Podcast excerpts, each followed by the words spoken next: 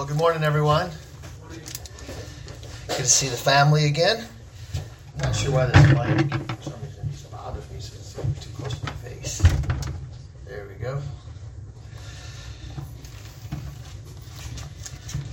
Turn your Bibles, if you would please, today to the first book of Samuel, uh, chapter 2.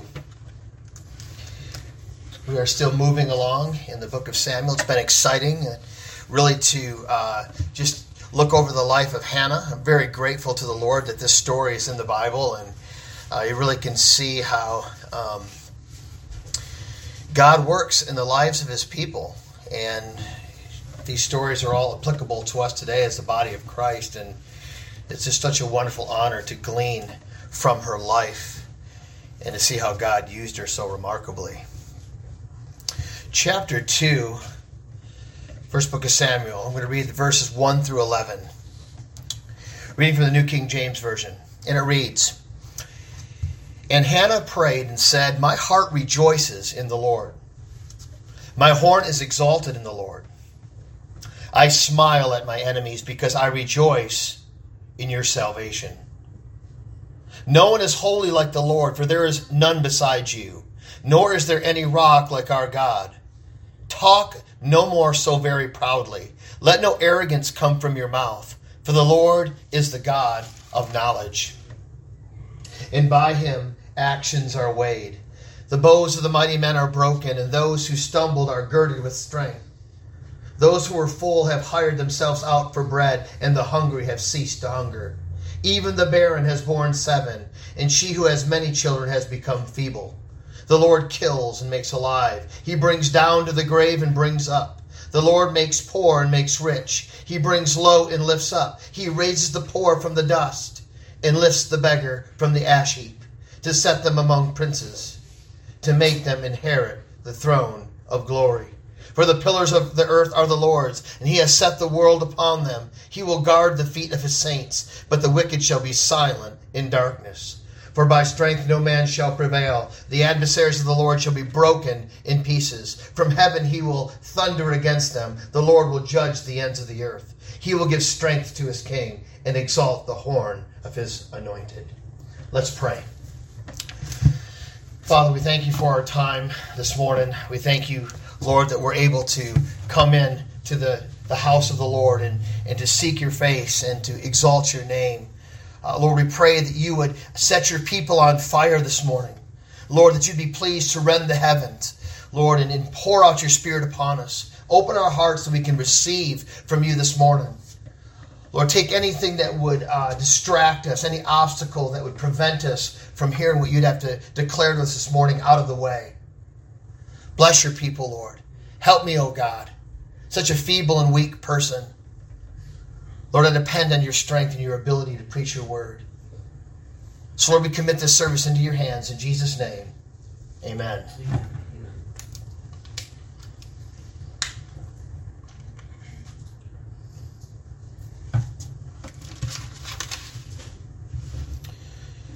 The Song of Hannah is a prophetic psalm.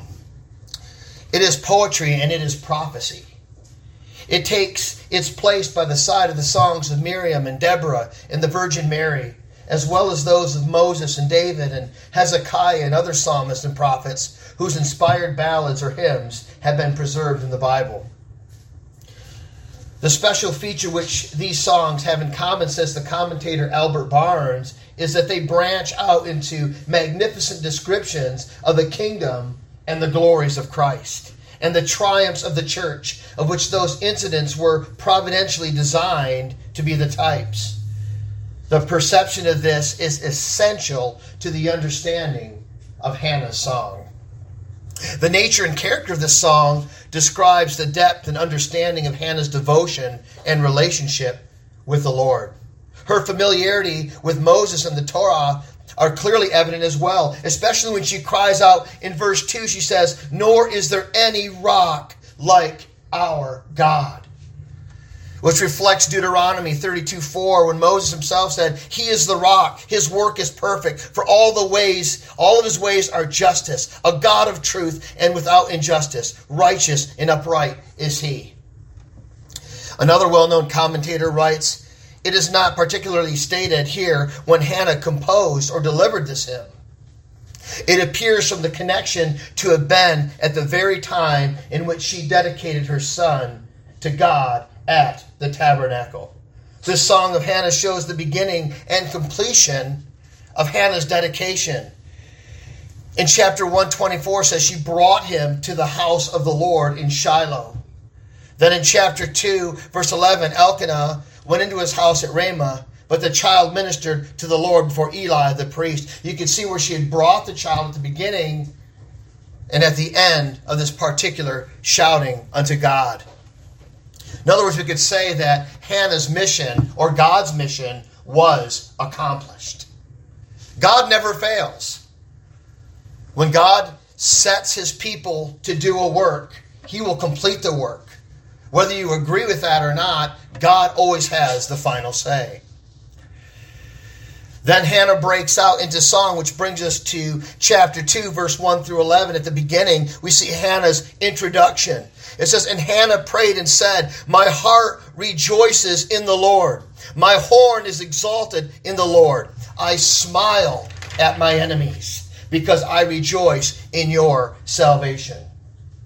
You see, there was a time in Hannah's life and Hannah's prayers to God were, as what Romans would say in 826, there were groanings which could not be uttered. As we've been reading over the life of Hannah, we have seen very clearly, we've watched Hannah. We've been able to look at her life and the things that she has went through, uh, the challenges, the adversity, the rejection, the trauma, and everything that she has went through. We see that there was points in Hannah's life where literally there was no words to articulate the pain that she was going through. In a book titled The Body Keeps Score, which um, I've read. It was a book that deals with trauma written by Bessel van der Kolk. He, he writes in this book, he says, he writes on what he calls speechless horror. He says basically there is a point in human suffering where a person's trauma reaches a point to where the ability to verbally communicate the pain becomes impossible.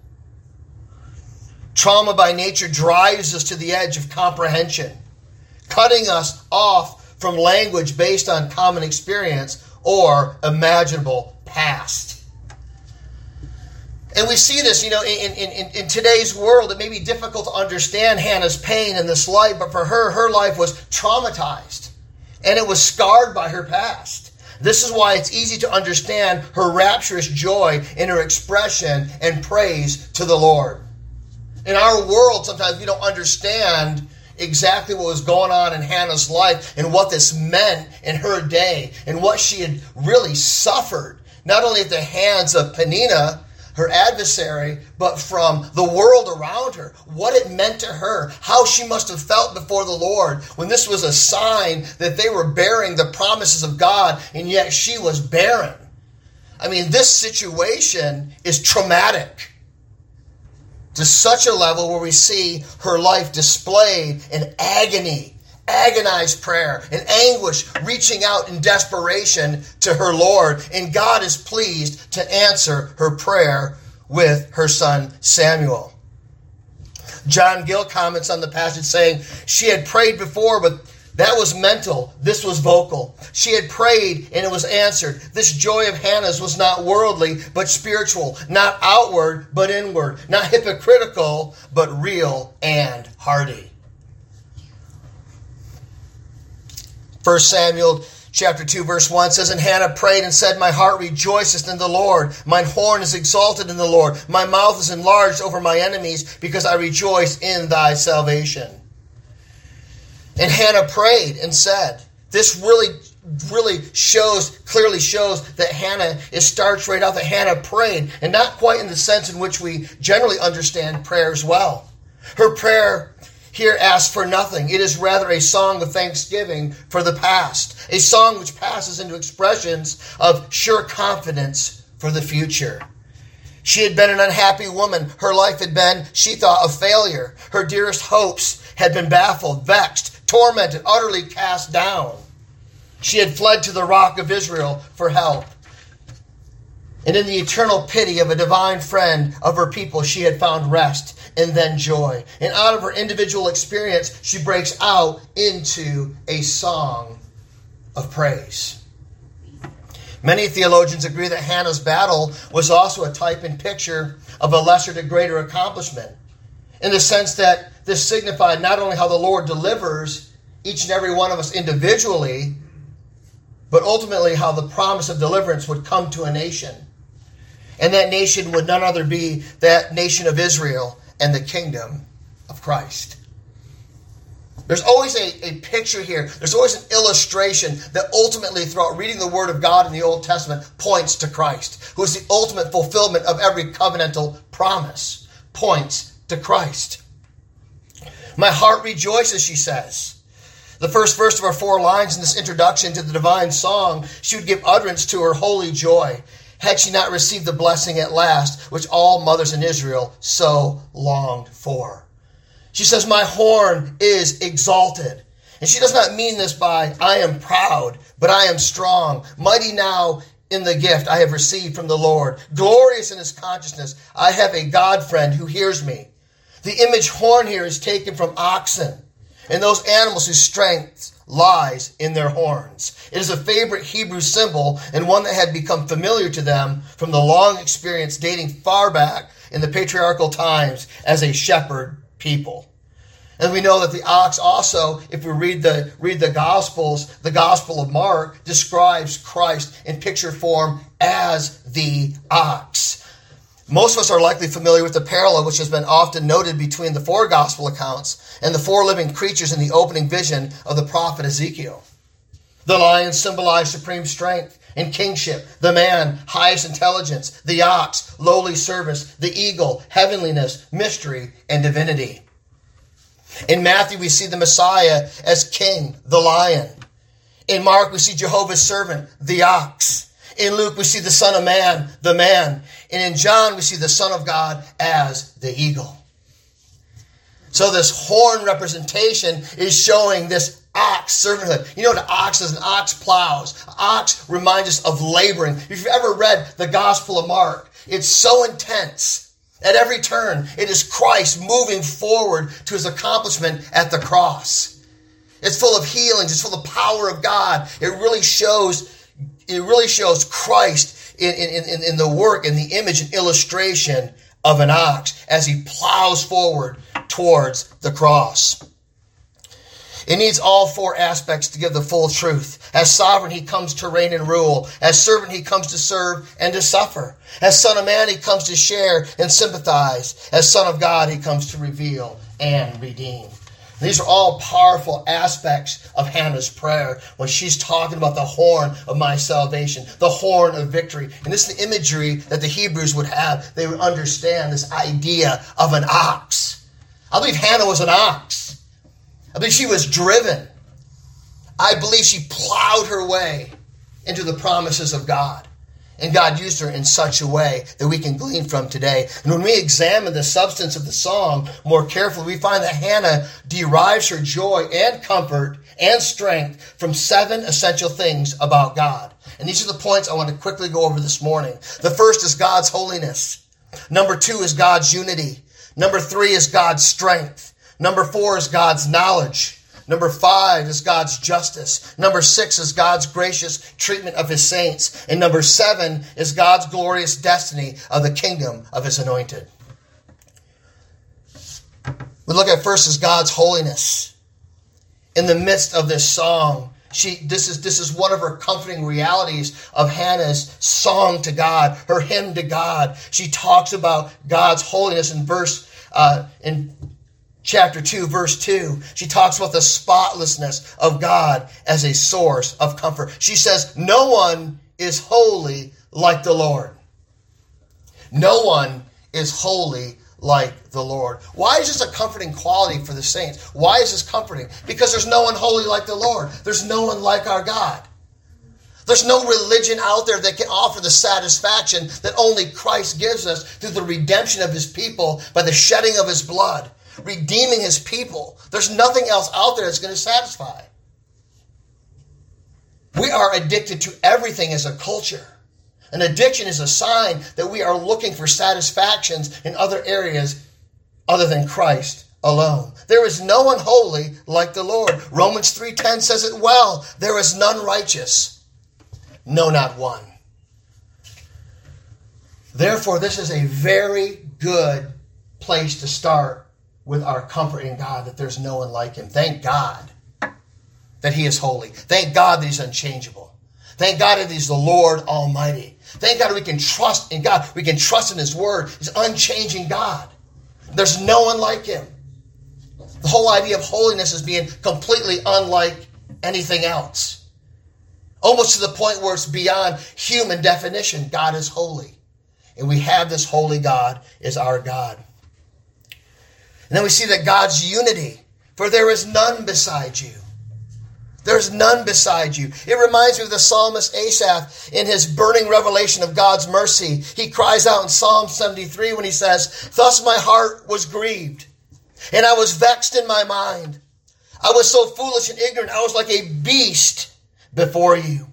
Nevertheless, I am continually with you. You hold me by my right hand. You will guide me with your counsel, and afterwards receive me to glory. Whom have I have in heaven but you? And there is none upon earth that I desire besides you. My flesh and my heart fail, but God is the strength of my heart and my portion forever. For there is none besides you, she cried out. And this is what we need to we need to realize this morning that there is none besides God. There is nothing in this world that's going to satisfy your life if you don't have Christ. It's endless misery. Because for moments in your life, you can find something that temporarily can resolve a pain or an issue, but it always just gets worse. Our lives unravel when we place our trust and faith in anything outside of Christ. Because there's none other than Christ that can satisfy. God's strength, the third point, God's strength gives comfort. She says, Nor is there any rock like our God. Nor is there any rock like our God. Have you ever meditated on that reality before? That God being our rock, the immovable foundation of our faith and life and salvation? Ever thought about just meditating upon that, thinking about that before you start your day or before you lie down to sleep? Realizing that we have a firm foundation. Jesus said, Upon this rock I will build my church. Talking about himself, not talking about Peter. Christ being the immovable rock, for he is God. Then it goes into verse 3 Therefore, talk no more so very proudly. Let no arrogance come from your mouth. Really talks about not only the arrogance of Peninnah, but really the arrogance of the world that actually believes and thinks they can offer us something better than Christ. That there's really something out there that's going to somehow satisfy you and give you the durability to be able to continue through this life without being destroyed. Christ made it very clear for those who build their houses upon the rock and those who build upon sand. Very clearly, we need to build our lives upon Christ. This is what she's talking about. This is what she has done. Peninnah had provoked her and upbraided her with her barrenness, to whom she was not able to make any reply. But now, but now, she vocally shouts out in a hymn, in a song, in a melody, in a ballad unto her Lord. She's no longer keeping quiet. Now it's her time to shout. She remained silent long enough. And now it's time to give expression to her Lord and to magnify his name and to talk about how God avenged her and vindicated her. Would you look at the next point? His knowledge gives comfort.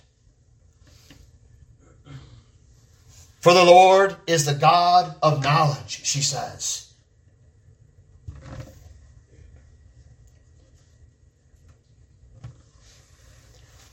God is the God of knowledge. He knows all things. He's created all things.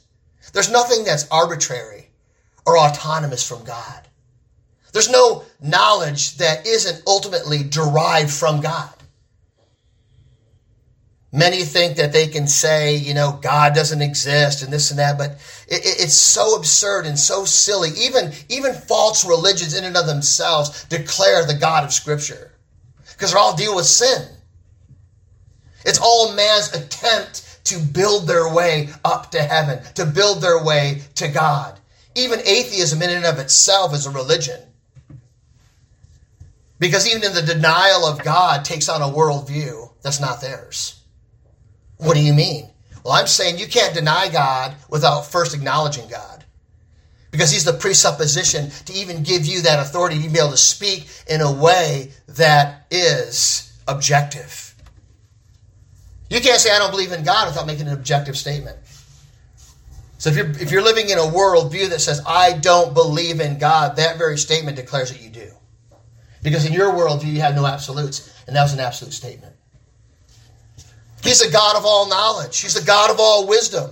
And the Bible says in Colossians 2 3, Christ in whom are hidden all the treasures of wisdom. And what else? Knowledge. 1 Corinthians 1.24 says that, the Christ, that Christ is the power of God and what? The wisdom of God. Christ is the wisdom of God. Christ is the knowledge of God. And this is the God of Scripture. And this is when the Bible says that we are clothed in, as Colossians says, that we are made complete in Christ. Do you realize when you repent of your sin and you turn to Christ and you trust in Him, the Bible says you are clothed in Christ. You know that. You know what that. You know what that uh, signifies and represents is that you are clothed in the perfect righteousness of God in Christ Jesus. That before God you stand wholly justified in the clothing of Christ. His perfect righteousness has been granted to you freely by faith in Christ, by the gift of God, in whom all the treasures of wisdom and knowledge are. Christ being the wisdom of God, the full knowledge of God. He's the personification of all wisdom. He's the personification of all knowledge. He embodies all knowledge, and He's granted to us. Even the psalmist said, David said, I believe it's in Psalm 119, he says that your law has made me wiser than everybody else. Because in God's word is all knowledge. Nothing can confront or, or usurp or trump God's word. The Lord is the God of knowledge. What a beautiful expression from a lady who obviously knew Christ, knew the Lord. I mean, this is pouring out of her life in a psalm and in a hymn unto God. I mean, look at this beautiful. Obviously, it's by the Spirit of God. We know that. All scripture is breathed by the Word of God. But Hannah, in her ability to articulate these points, is so beautiful for us today. They're as practical today and applicable today as it was back then. And this is how we must, as we read in the beginning, we must look at this hymn as something that's applicable to our lives today. That this is the God that we serve. And number five also says, His justice gives comfort. His justice.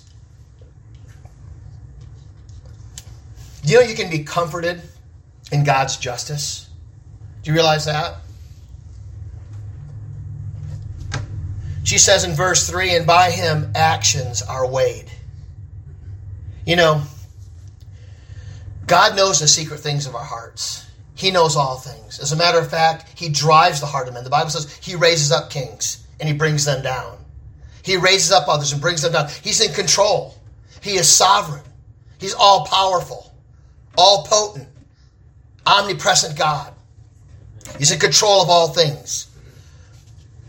And she's clearly establishing this by saying, listen, let men say what they want. Let Peninnah say what she wants. Let the world say what she wants. But ultimately, at the end of the day, God knows the actions of men. He weighs the hearts of men, He dictates the hearts of men. She understood this, and this is why we need to understand this as the people of God as well. And realize at the end of the day, the Bible says that God created all things, but in Christ, everything is held together. Do you realize when you're talking to another human being, that they are literally held together by Christ? Arguing, arguing at times against Christ. There's times where I've had to, debate with people, and I'm not trying to make myself out to be the hero of the story, but there's been times where I've had talked with people, literally, they deny Christ, and I'm thinking in my mind, do you realize that you're literally held together? Every atom of your body is held together by Christ? Do you understand that? You're arguing against the very fabric of your humanity. How absurd. God weighs the actions of all men. Which brings us to our sixth point. He's his gracious treatment of his saints. You know, in Romans chapter 12, 19, you know, the Bible does say, Beloved, do not avenge yourselves, but rather give place to wrath. For it is written, Vengeance is mine, I will repay, saith the Lord. I mean, I know there's times even in our lives, and there's times that we want to get revenge on people or you want to get somebody back for something that they have done, or you've been betrayed, or you've been hurt, you've been traumatized. Maybe it's by parents, maybe it's by friends, maybe it's by relatives. I don't know. Maybe you were bullied. You know, we don't talk a lot about that much in the church any really that I that I've heard.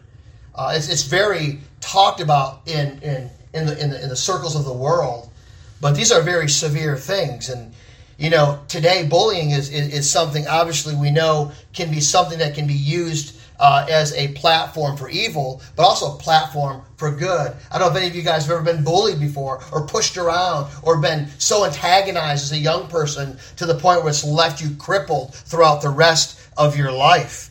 But we have to understand at the end of the day, people will hurt you, people will harm you, people will betray you. But ultimately, at the end of the day, is God alone who will vindicate you in his own time. It may not be on this side of heaven, but ultimately at the end of the day, there will be a judgment. There will be accountability for men's actions. I look around the world at times and I see where I see little children and, and, and, and, and things going on around the world that, that just makes me literally want to drop off into insanity. But the only thing that keeps me from going off the deep end is knowing at some point God will bring everything into account. He will bring justice. Sometimes it doesn't look at it. Sometimes it doesn't look like it. You see all these things going on, you go, God, how can you allow these things to happen? But we don't understand everything. We don't have all understanding. We don't know everything. But there's going to come a time when everything will be brought into account. Everything. Every suffered wrong will be brought into account. So I would speak to you this morning, dear brothers and sisters, that I love very much. Reflect on this reality if you've been hurt or harmed, betrayed, traumatized as a young child, and you feel like somehow you just kind of were thrown to the dogs, there's going to come a day and an hour where all this will, be, will, will come into account. Judgment will come. Rest assured. His justice brings comfort and his gracious treatment of his saints. In verse 4, it says, The bows of the mighty men are broken, and those who stumbled are girded with strength. God just shows the, the dichotomy here of this reality that those who are strong and haughty and prideful and self righteous will ultimately, at the end of the day, they'll be broken and crushed and brought low. But those who have stumbled, those who have fallen, those that seem to always seem to get tangled up, will be girded with strength. I love what Proverbs 24 16 says. It says, For the righteous man falls seven times but rises again. It's very clearly here. It's the righteous man does fall, but he always rises. He always rises. In Psalm 5:12 it says, "For it is you who blesses the righteous man, O Lord. You surround him with favor as with a shield." I mean, this, these are these these um, portions in these verses all show that you know, God was not, God is with Hannah, but the Word of God says that He is with us as well. So much so, the scriptures tell us that He literally surrounds us with favor as with a shield. Doesn't always feel like it, does it? But this is a true reality. This is a true reality. Verse 5 goes on to say, Those who were full have hired themselves out for bread. Those who are strong now are no longer strong. They become slaves, and the hungry have ceased to hunger. They have been fed. She goes on to say, Even the barren has borne seven, and she who has many children has become feeble. Look how the tables have turned, Peninnah. Look how things have changed. You've slammed me and put me down and criticized me and reject me, so traumatized me, but I kept silent and I took my agony to the Lord, and the Lord has vindicated me. It's interesting, though, do you ever realize that Hannah only had six children? But the Bible seems to indicate here, she says, She who has borne seven children, who was barren, has now born seven children. The idea here is this. But then just a little bit later in 1 Samuel 2.21, she seems to only have six. And the Lord was gracious to Hannah. She gave birth to three sons and two daughters. Meanwhile, the boy Samuel, which would be number six, grew up in the presence of the Lord. Then we have to ask ourselves, is this a contradiction? How many children did Hannah have? Well, listen, the phrase seven children in the poem is almost certainly poetic and not intended to indicate that Hannah actually bore seven children. The number seven was a number of completion in the ancient Near East. It is readily seen elsewhere. In Ruth 4, chapter 15, she says, He will renew your life and sustain you in your old age. For your daughter in law, who loves you and who is better to you than seven sons, has given him birth. In Jeremiah 15 9, it says, She who bore, she who bore seven has grown feeble. She has fainted away. The point of the line in chapter 2 of 1 Samuel, verse 5, is not that Hannah has had seven children, but that God had blessed the barren woman by giving her satisfaction in, a, in an ideal number of children. While the woman who has many sons is not satisfied. This develops the major theme of the poem, the great reversal. Thus, Hannah seems to have had five children plus Samuel, which brings that to six. So the whole idea is seven is a, is, is a sign of perfection of the Lord. She was perfectly satisfied from God, while the other one turned around and was unsatisfied. And in verse 6 it says, The Lord kills and makes alive. He brings down to the grave and brings up. This is such an interesting verse because this is so indicative of, of the Christian life. Uh, it, it, not only in the sense to when you were first born again, when it, you saw the holiness of God, you saw the exceeding exceedingfulness of your own sin. You saw the holiness of God, the character of God, and you saw yourself in the backdrop of that and saw yourself in reality as a transgressor, as a sinner, as a rebel, an enemy of God, and understood that the wrath of God abided upon you because of this reality of our sin against God. We're sinners by nature and we're sinners by birth. This is a reality of the life that we lived before we came to Christ. I know for me, the first six years of my faith, I was brought into the mega church mania mindset of the gospel which did absolutely nothing to my life. There was no change in my life. And then in year six, the law, I saw the law for the first time in my life, and I realized the exceedingly sinfulness of my sin, and the enormity of my sin, and the enormity of my rebellion against God. But then I saw the enormity of His grace poured out upon me when I did not deserve it. And it was in this moment I truly believe I became born from above. My life changed. But it was only when I truly saw the character of God and truly saw myself in light of God's holiness, then I saw my need for the cross of Christ. I was peddled so many lies at the beginning. Just be good, be good. Good behavioral gospel is the worst gospel. Telling you by your good behavior you are saved or stay saved. But the reality, when you see the law of God, and it's a mirror that shows us that by nature we're liars, blasphemers, adulterers at heart, in need of the grace of God. Changes your whole view. He who's been forgiven much loves much.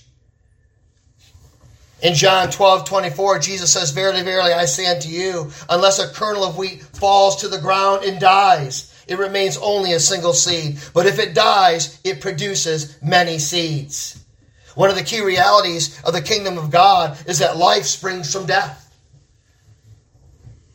Jesus in John 12 24, speaking in response to, to learning of the request of a certain company of Greek seekers, the time for meeting people and talk has come to an end. Jesus is saying that the hour has come for him to be glorified, to die like a kernel of wheat. What follows these verses is the instruction that Jesus, Jesus expects his disciples to live and to die in the same way. God made us and called us to bear fruit. But as long as we hold on to the word and our old ways, it is impossible. Ironically, by loving and holding on to our life in this world, seems to indicate at points that we lose it for the next, which is the greatest loss of all. Lay down your life at the feet of Jesus. Die with him in order to live in him. In this way, you will bear fruit perhaps a hundredfold, as it says in Matthew 13. If you are not willing to die both figuratively and even physically for the sake of Christ, you will not see the kingdom of God. Jesus said, All those who will come after me must die. Deny yourself, take up your cross, die, he's saying, and come and follow me. It's a true reality of Scripture. It's a true reality of the Christian faith. God will share his glory with no flesh. Trust me with no other. In Romans 6 3, or do you not know that as many of us have, that were baptized into Christ Jesus were baptized into his death? We were baptized into what? His death. We were buried with him. Therefore, we are buried with him through baptism into death. That just as Christ was raised from the dead by the glory of the Father, even so we also shall walk in the newness of life. Life sprung forth from death. She says in verse 7 the Lord makes poor and makes rich, He brings mm-hmm. low and He lifts up. It's almost like He slays us with the law of God, killing us and then reviving us with the grace of Christ. And then in our Christian walk, you guys can all probably attest to this, that there's times in your life where there's a certain place of sanctification where the Lord is really working on you. And there comes another death. Because this is what Paul said, I die daily. There's always those places in life where we've got to die. Die to your rights. Die to your entitlements. Die to your way. It's the way of the cross. Jesus says, He will be first, will be last. But we always want to be first, don't we? Jesus said, deny yourself, not help yourself. There's a big difference there to our lives.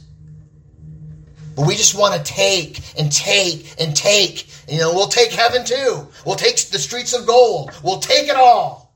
But the reality is we must die to it all in order to truly have it all. The Lord makes poor and he makes rich. He brings low and he lifts up. And you shall remember the Lord, the Bible says in Deuteronomy, your God, for it is He who gives you the power to get wealth. Realize that wealth comes from the Lord. But he seems to indicate here that the Lord makes poor and he makes rich. Jesus said, The poor you'll have with you always. You know, we see people this day who are poor. We should always be reaching out to them but we shouldn't be so stifled at that reality that in life there's going to be people that are wealthy and there's going to be people who are poor. And neither one of them are damnable in light of Scripture because God ultimately is the one who is the first cause. This is why anything that you have, anything that you've obtained, anything that you create, any kind of wealth that you have is not because of you. It's because the skills that God has given you to create wealth ultimately belong to Him. And this is why we need to be honoring, even in the area of finance, because the money doesn't belong to you. Just as time doesn't belong to you.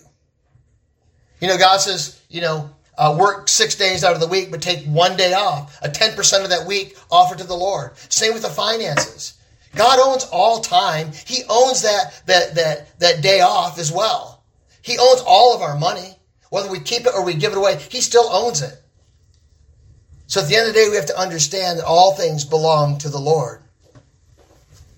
In verse 8, it says, He raises the poor from the dust and lifts the beggar from the ash heap. Obviously, Hannah would have definitely realized this.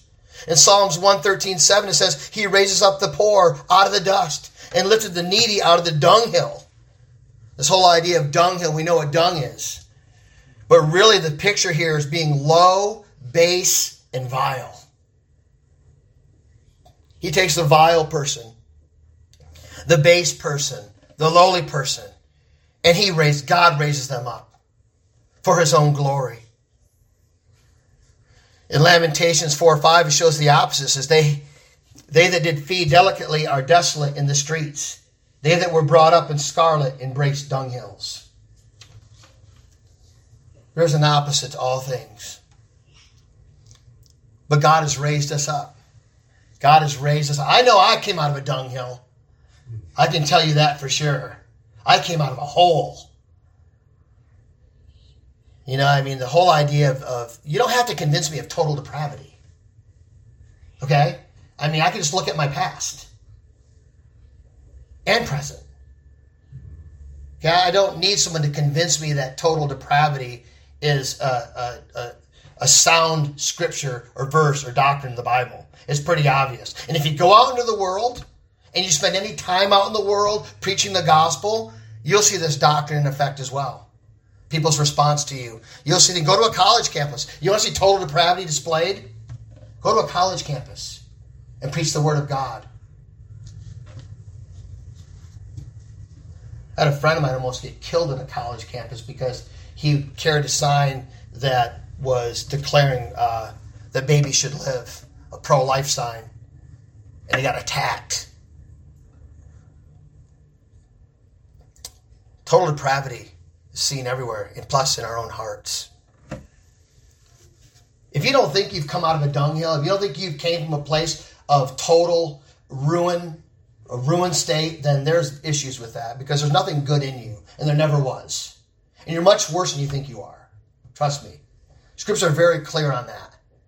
And this is why we need the great grace of God, which is offers to us freely in Christ. See, once you realize how rotten you are, you have a much greater appreciation for the grace of God. You see how much you have fallen? You're much great, much more gratitude in what God has accomplished for you at the cross. Which brings us to the last point God's glorious, seventh point, God's glorious destiny of the kingdom of his anointed. It says in verse 8 to, to set them among princesses and to make them inherit the throne of glory. And this is God's intentions all along even in the life of Hannah, in the life of his people from the very beginning of time until now, is that God himself causes us by his power, he makes us to inherit the throne of glory. Something you want to remember every day of your life that God has brought you into the righteous inheritance of his Son.